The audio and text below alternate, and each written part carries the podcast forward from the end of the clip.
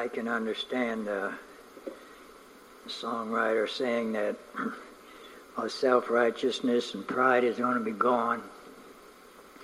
Well, it's like putting it in the back seat of your car and driving it out into the country past a cemetery and dumping it off. And then you rush home, and when you walk into the kitchen, there it is sitting at the table waiting for you again. That's the kind of natures that we have, and we're going to carry those rascals with us until we lay it down at the graveside.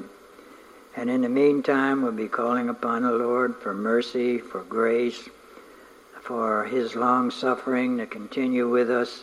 He gives us breath, He gives us life, He gives us hope. And uh, our only hope is in Christ. I think it was last week when we talked about Christ being all and in all, and we can't talk too much about Him. I know we're getting close to this Christmas season, and people are going to be shopping, and they're going to be getting ready for parties, and they're. Uh, we see the local store where we buy our groceries. They have a huge several acres of lots up next to the building, and it's all staked out for Christmas trees. They must get them by the hundreds, maybe thousands, I don't know, but uh, people are getting ready, but nobody's talking about Christ.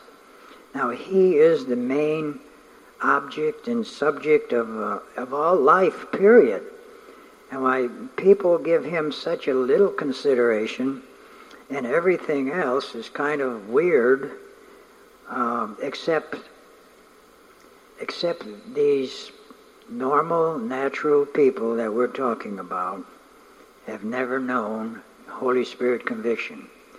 Because when God begins to convict an individual about their sin, about their lack of righteousness, about the righteousness of Christ, and about judgment. Now, people don't want to hear about judgment, but whether they believe it or not, there is a hell, and there's going to be a judgment.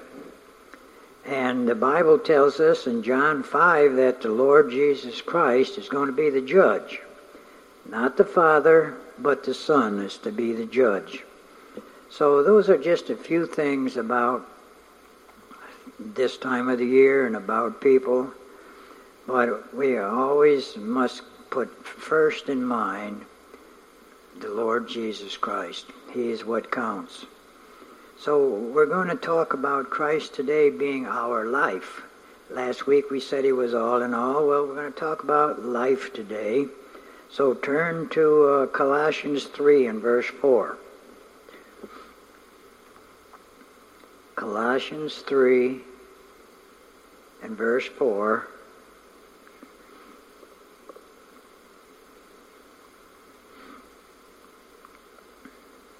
When Christ, who is our life, shall appear, then shall ye also appear with him in glory.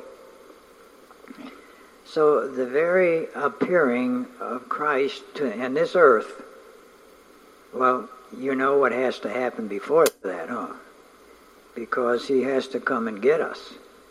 There's no coming back with him unless he comes and gets us first and we're with him. It seems like that's one of the little missing elements in modern day religion. They haven't got it straight. They don't know that the first thing that has to happen is the day of resurrection. And uh, how many people are going to be involved in that? We have no idea. Could be millions. I don't know. I haven't got a clue. I know there's one little scripture that kind of intimates that maybe the Lord's going to save as many as there are stars. You say, where is that? Well, let's take a peek. I think it's Psalm 146. Let me see just a minute. We're uh, Psalm 147. Psalm 147 on page 970. And uh, why I say that, we're going to read verses 3 and 4. They seem to be total opposites as far as thought goes. Verse 3 says, He healeth the broken in heart and bindeth up their wounds. That's a thought all of itself. And then look what he follows it with. He telleth the number of the stars. He calleth them all by their names. Now, all of those who are broken in heart and those that he's going to bind up, they have their names written in the Lamb's book of life. And he certainly knows how many there are. So if he knows how many there are stars, and he calls them by names, he knows all that the Lord Jesus Christ died for. Now that's only an intimation. I have no idea if that's what it's there for or not. But uh, I love to go there because our Lord has the capability of saving just as many as there are stars, and that looks like it's going to be millions. All right, our scripture was Colossians 3 4. Let me get back.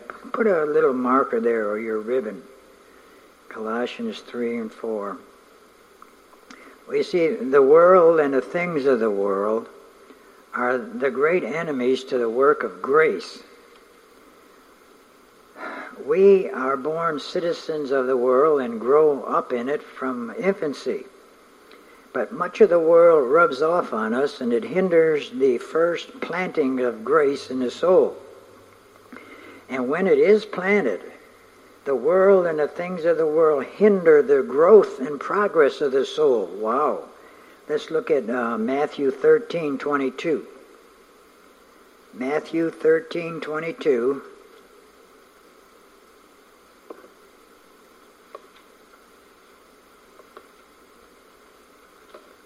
That must be on page 1426.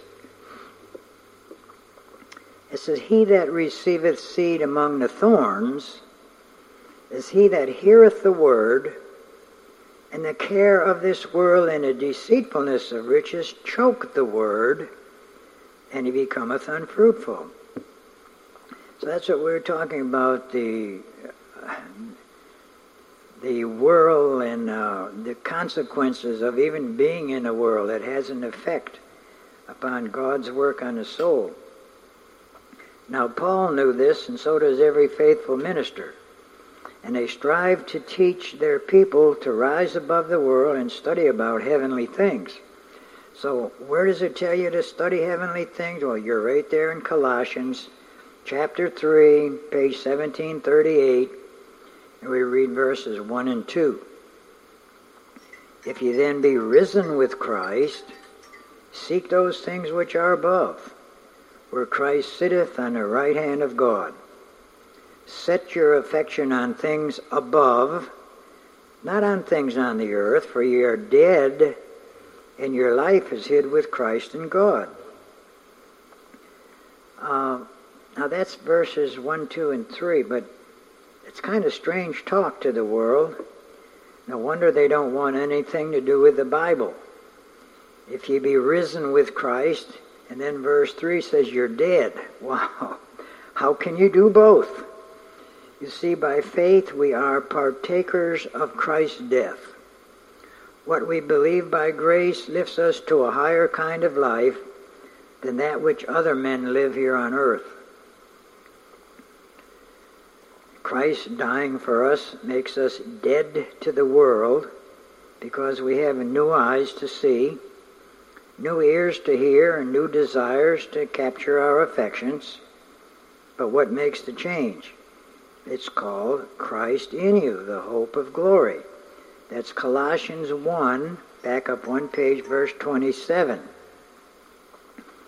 To whom God would make known what is the riches of the glory of this mystery among the Gentiles, which is Christ in you, the hope of glory. Now, what's it mean, Christ in you? Well, to every believer, before they ever become a believer, God has to regenerate. God has to quicken that soul, give it spiritual eyes, spiritual understanding. None of this takes place by itself. If God isn't in it, it won't happen. So if anybody has any spiritual interest or uh, gives eternity and the things of eternity a serious thought, it's because God has given that to you. uh, a wonderful gift of grace. So this transmutes into our text. What's our text? Christ is our life. Now, the believer enjoys life as a human being, first of all, just like any other person. And uh, Paul tells us that in Acts uh, 17:28. Just an interesting scripture that oh, maybe you've read it and it didn't dawn on you. It's on page 1632. He says, For in him we live and move and have our being, as certain also of your own poets have said, for we are also his offspring. Now, philosophers and people um, down through the ages and over the various centuries have said we're all children of God. Well, we are by creation. But not everybody is a child of God by adoption. And those are special ones that God has to quicken or has to regenerate, give him an interest in eternity, and then he works him to the point where he draws him to Christ. Uh, let me see where I am here. So uh, the natural man does not thank the Lord Jesus for his existence and the continuance of his existence. You don't have to be old or in bad health for God to stop your breathing. Your life is in His hands. We count our age by years. God knows our life by seconds. So many seconds allotted to each person, some more, some less. And then your particular stage show is over. What do we mean, stage show? Well, let's look at Psalm 90, verses 9 and 10. Psalm 90, verses 9 and 10.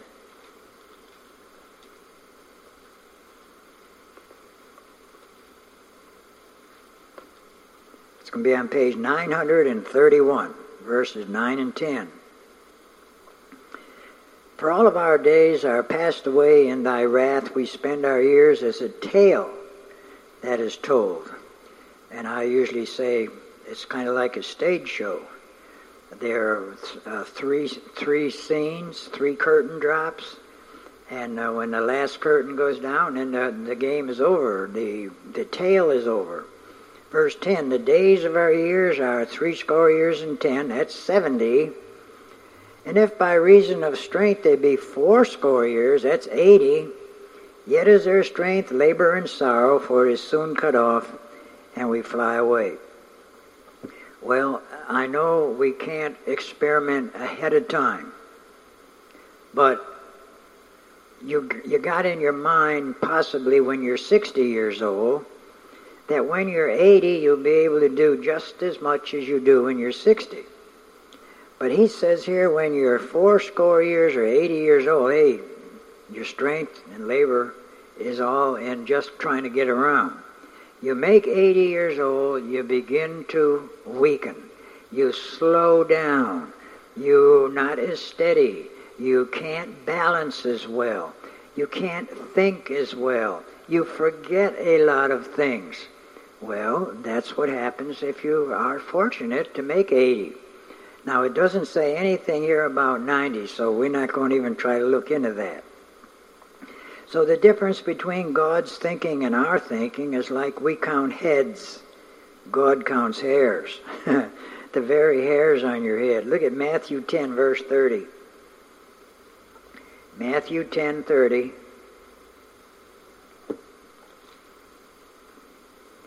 It's on page 1420. But the very hairs of your head are all numbered. And then the number changes every day. Because people, your hair falls out. And then there's people that have hair that grows in.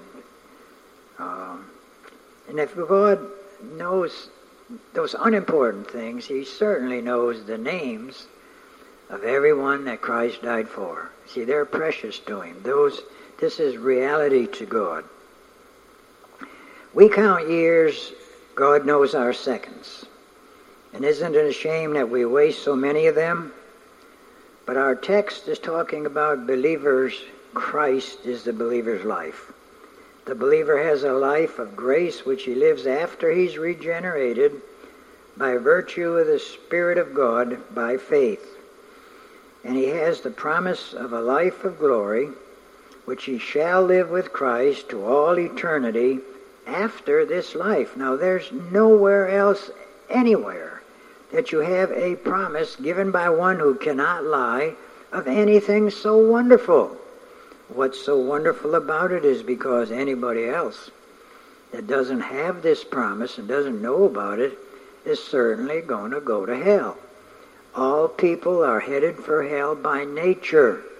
When God interferes into this person's life, into their nature, there's a battle, there's a big to do over it. But then this person knows he's not going to suffer for his sins. God is very just. I know people say God is love and he wouldn't do this, he wouldn't do that. He, God is just, absolutely just. And uh, he, he doesn't go back on his word. There's no changing the law. And when it says the soul that sinneth, it shall die, it will.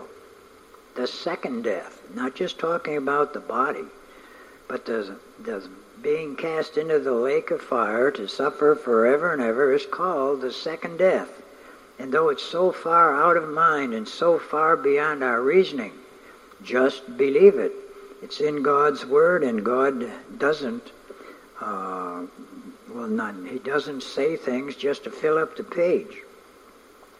With this life of glory, the soul begins immediately upon its departure out of the body and the body joins it when? Day of resurrection. That's the reunion of soul and body, the day of resurrection. Jesus Christ is a believer's life, and no matter where, here or hereafter in glory. Now, here's what Christ is to a believer's life. First of all, we know that the Lord Jesus Christ is the creator of our lives. He's the creator of our soul. Look at Colossians 1. Here we're, we're there now in Colossians 3. Back up one page. Colossians 1, verse 15 and 16.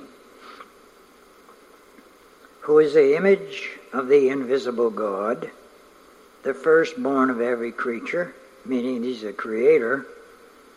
For by him were all things created that are in heaven that are in earth, visible and invisible, whether they be thrones or dominions or principalities or powers, all things were created by him and for him. Now that's quite a statement. This is looking into who the Lord Jesus Christ is and the power that he has. He owns everything created. He not only created them, but the Godhead said they're created for Him. And He's before all things, and by Him all things consist. No accidents in space. No great stars crashing into each other. Why? Because He holds them all in their own little uh, environment. He controls everything. And you know, mysteriously, over in Second Peter, Peter's telling us that there will come a day when there's going to be a lot of stuff happening out in space. Great noises and things being uh, dissipated. Uh, that's going to happen. Peter writes it in his book, then you better look for it. But right now, uh, nothing happens out in space. And then in verse 18 starts out and he says he's the head of the body of the church. Well, Christ is also, as God, all souls belong to him. Where is that? That's Ezekiel 18 and verse 4. Ezekiel 18:4 on page 1240. Verse 4. Behold, all souls are mine. As the soul of the Father, so also the soul of the Son is mine. And the soul that sinneth, it shall die. Which soul do you know? Do you know anybody? Do you know any soul anywhere that does not sin? No, you don't. There's no such thing as that. Even newborn babies have a nature, born with a nature that's going to sin. And uh, this is a little category I leave under the title of God's business. He's going to handle infants. Uh, I'm not making any statements anywhere. If there are elect infants, if there are non-elect, I, I don't know. Some of the Puritans thought that every baby that dies was was died saved, that God was going to save them, but I don't know that. Uh, that would be wonderful if it was. Well, what else is Christ to the believer? God reasons with the simple minded about his ownership. Look at uh, Romans 9, verse 21. Romans 9, 21.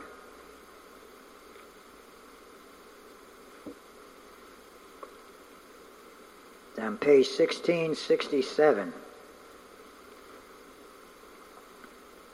This is God's ownership with every sinner. And here's how it's worded in the Bible. Hath not the potter power over the clay, of the same lump to make one vessel unto honor, and another into unto dishonor? So all of humanity is called a lump of clay. God makes some to give eternal life to, and others he just passes by and puts it back on the pile, remakes it. Maybe somewhere down the line there'll be another uh, vessel made unto honor. We don't know those things. I was reading in the uh, first four chapters of Second Chronicles um, about families. Uh, let's see, was it Chronicles or? Yeah, I think it is Chronicles. Anyhow, the generations of people, and the Bible keeps such wonderful uh, histories and, and facts about families. Sons of this one. Sometimes they mention the mother of the particular son, and the son goes on and he has a dozen sons, and then the next one has six. And uh, I was trying to count the sons of David. Uh, David had so many sons, and uh, I try to keep track of now who are the mothers. And the very first six sons that David had were all by different women.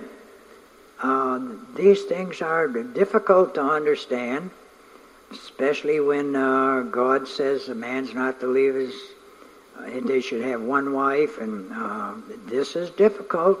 But that was just David's beginning. Then when he goes to Jerusalem, he's got a half a page full of more sons uh, and different mothers. Uh, this is, it just makes you scratch your head. But see, this is all under God's business. And God's going to, uh, well, David, for his great sin, paid for it in rebellion and discomfort and terrible goings on in his own family. He was not happy. The only thing that made him happy was his God. And when he writes in the Psalms that we will praise him and bless him forever and ever, that's uh, that's the difference in and and believers.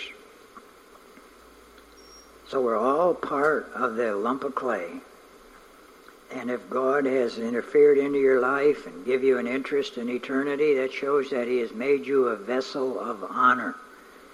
And we know within ourselves that, hey, that's such a far flung idea. Me, a vessel of honor. Me, the sin, sinner of sinners. Me, so depraved and mindset so awful.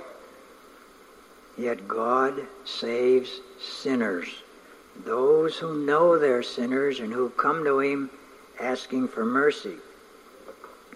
Well, what sets a believer apart from the rest of man- mankind is Christ giving spiritual life to the soul. Where is that? Well, look at John 5 and verse 21. John 5 21. It's on page 1563. Verse 21 For as the Father raiseth up the dead and quickeneth them, even so the Son quickeneth whom he will. One more scripture now, Ephesians 2 1. Ephesians 2 1. And you hath he quickened who are dead in trespasses and sins. That's such a wonderful, wonderful uh, group to be in. Knowing that you were dead in trespasses and sins, and then knowing that something happened. Something in your life that gave you spiritual interest, made you look upon things differently, Get, put the important things first. What's important? Your soul. Your soul is the most important part of you. We take care of the body, we run it to the to the gym to make it fit, then we run it to the doctor for him to fix it. We run to the druggist to give us something to keep it going. Uh, body, body, body. Hey, how about the soul? We should feed our soul every single day with the bread of God. Here it is, the Bible. This is God's Word, and this is what gives you spiritual health. Uh, I know physical health can draw you back and draw you, knock you down. Um, another thing, though, about the gospel is we know we're not going to keep these bodies forever. They got to go. They got to die. They got to be changed. But the next change so wonderful. A body that'll live forever and a body that'll never sin. How often we find that very thought written in uh, Brother Hale's songs. Brother Hale sings that often about a body that's going to be raised, going to be with Christ, be at his feet, won't sin anymore. Uh, a believer just can't go wrong. Once the believer has union with Christ, he comes to live the life of grace Christ is the foundation, He's the principle on which they live. The Bible says that Christ is the head of the body. We'll look at Romans 12, verse 5. Romans 12 and verse 5.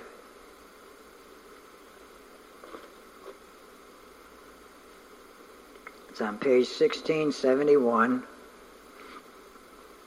So we, being many, are one body in Christ and every one members one of another.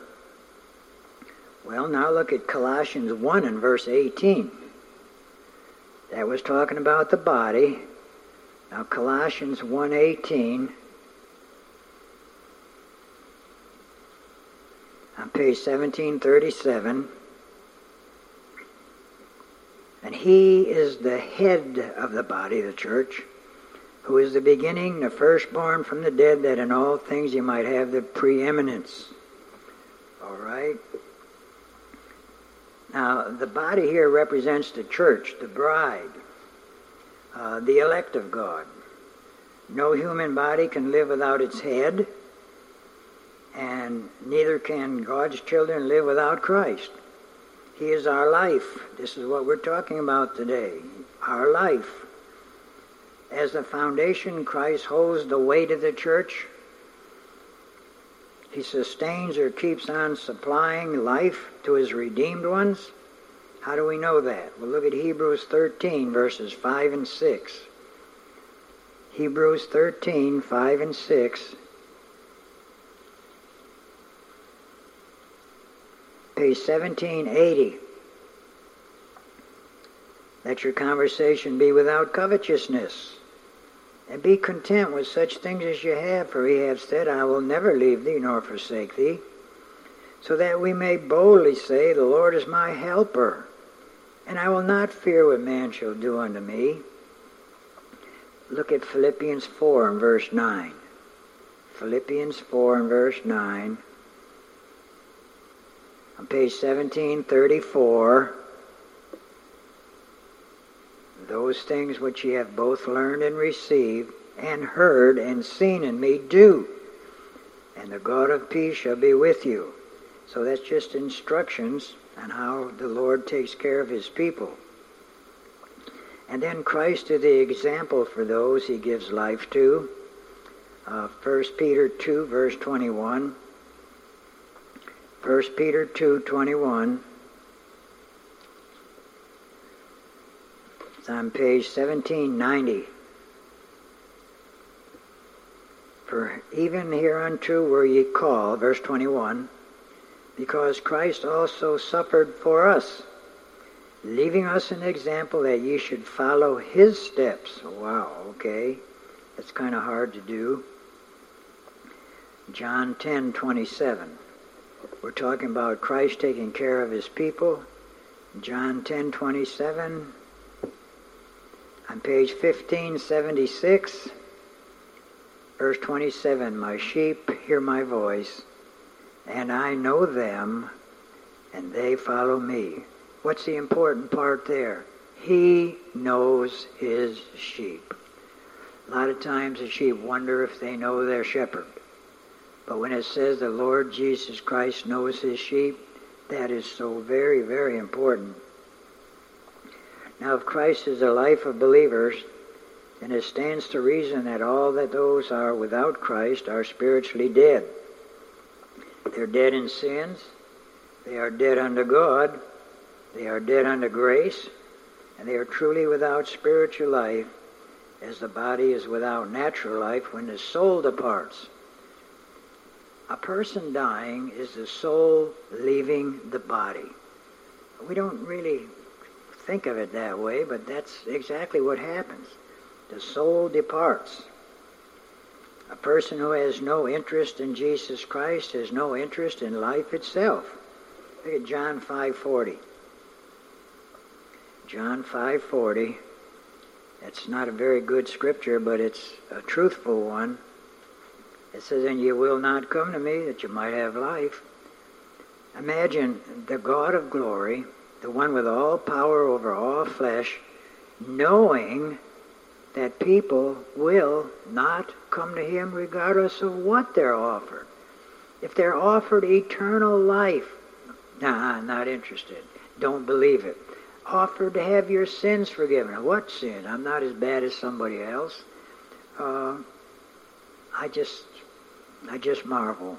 And I have to say it's because it's God that makes the difference even in my thinking.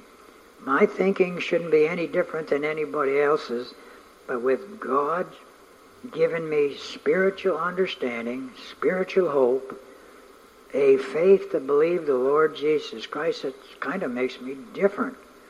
Different in thinking, but certainly not different in nature, have same old nature down there to fight the new one he gives me. And that's not making up a story about the fight. Look at the fourth chapter of Galatians. Fourth, I think it's the fourth chapter of Galatians.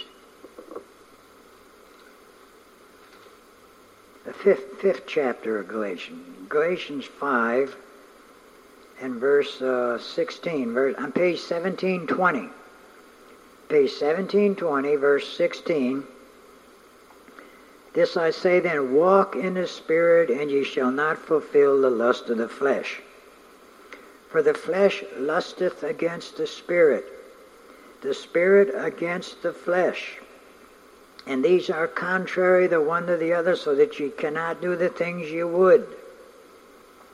But if you be led of the Spirit, you're not under the law, meaning the punishment of the law. You're still under the law. We still have to do the best we can far as the law is concerned. But the punishment, you're no longer subject to it. Now the works of the flesh are manifest, which are these. Here comes your sexual sins first, which are most gratifying, most pleasant, most interesting, the biggest thing going on in this country and in the world. Adultery, fornication, uncleanness, and lasciviousness.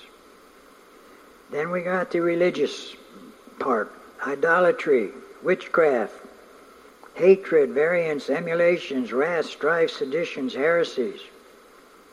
Then you got the people just down the street and around the corner envyings, murders, drunkenness, revelings, and such like, of the which I tell you before, as I have told, have also told you in time past, that they which do such things shall not inherit the kingdom of God. All right?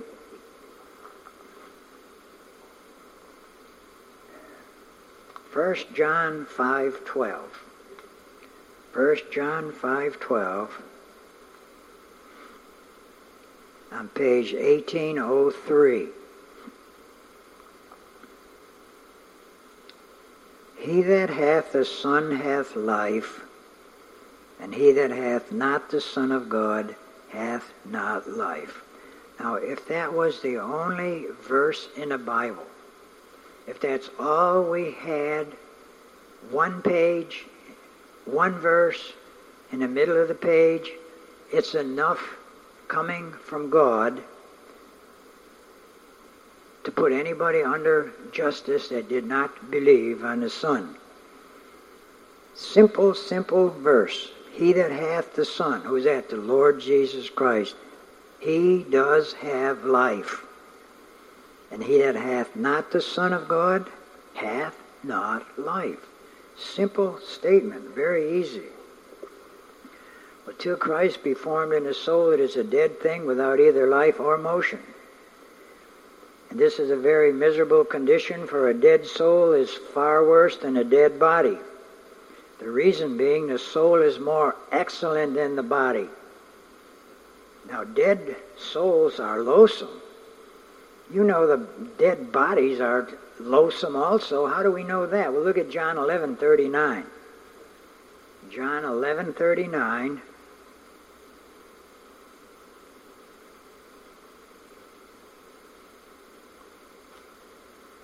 What could have happened there? Uh, page 1578, verse 39. This is where our Lord was walking over to the grave of Lazarus, and Jesus said, uh, Take away the stone, the one that's covering up the grave. Or the, it's more like a cave. And Martha, the sister of him that was dead, saith unto him, Lord, by this time he stinketh for he's been dead four days. So that's how quickly the body deteriorates. Uh, of course, today uh, we have our modern um, uh, people that fix the body, put chemicals in them and preserve them for a while. Well, the Egyptians used to be able to do that, and they'd last for hundreds of years I don't think we've found the formula for that yet, but uh, whenever you go to a funeral parlor, the person in there is all fixed up as nice as they possibly could. And um, they can last a week or so. But the soul has senses as well as the body. But the dead soul cannot use any of these. It cannot hear, cannot see, cannot taste, cannot smell, cannot feel, they cannot hear Christ's voice in the gospel. They cannot see the glory of Christ. They can't see the glory of grace. They cannot feel the heavy weight of sin. They have no pleasure in those things that are most pleasant in themselves. They don't even know what a spiritual joy is. And spiritual death or deadness is a forerunner of eternal death. What's eternal death? Well, that's going to be when you're going to read about it in Revelation 20, when it talks about after the Lord has been here for a thousand years, ruling and reigning from Jerusalem, that there will be a large, wholesale rebellion against Christ, and uh, then we're going to have the final judgment. It's going to be interesting to watch because we're going to be there we can read about it now, and you can't visualize too much because our thinking is limited by our flesh and blood. So absolutely limited to spiritual things that it's a wonder that we remember as much as we do. Because your life is hid with Christ, you should, you shall never finally die. Are we talking about second death? John 14, verse 19. John 14, 19.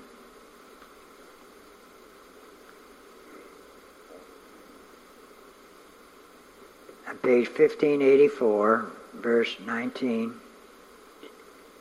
Yet a little while, and the world seeth me no more. But ye see me, because I live, ye shall live also. A living Christian may grow very weak, but he'll never die. Our Lord has promised not to lose a one. Really? That's John 6 and verse 39.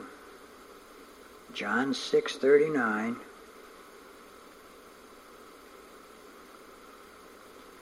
Page 1566 This is the Father's will which has sent me that of all which he hath given me I should lose nothing but should raise it up again the last day. Our Lord promises the Father he's not going to lose a one and that's good enough for me. If there would be one to leave out, it certainly should be me. Uh, Paul says he's the chief of sinners. I think every redeemed sinner feels the same way, knowing what a, a marvelous thing it is to know that Christ died for you, for you, the individual, you, the sinner. Uh, we have a tendency to forget that, to get away from it. But if if you and I or anybody was just the only person to be redeemed, Christ would still have to pay with his life and blood because that's the price God demands for the payment of sin. Pure, sinless, spotless blood. Nobody has it but Christ. And then the life to go with it. And it's exactly what the Lord Jesus Christ did. And because he is God, he can use that payment for every one the Father gave him. Of course, we don't know who they all are. But if the Lord has given you an interest in your soul, an interest in eternity, make you to think differently than a normal run of people, and the Lord Jesus Christ has paid your sin debt too. And then, boy, the lagniappe that goes with it, all the extras, the forgiveness of sins, the um, adoption into God's family, the promise of a new body, uh, our Lord saying, I will never leave you nor forsake you. Uh, we go to be with Him. All, all these things are just almost unbelievable. But another gift God gives us is faith to believe everything He not only promises, but we know is going to happen.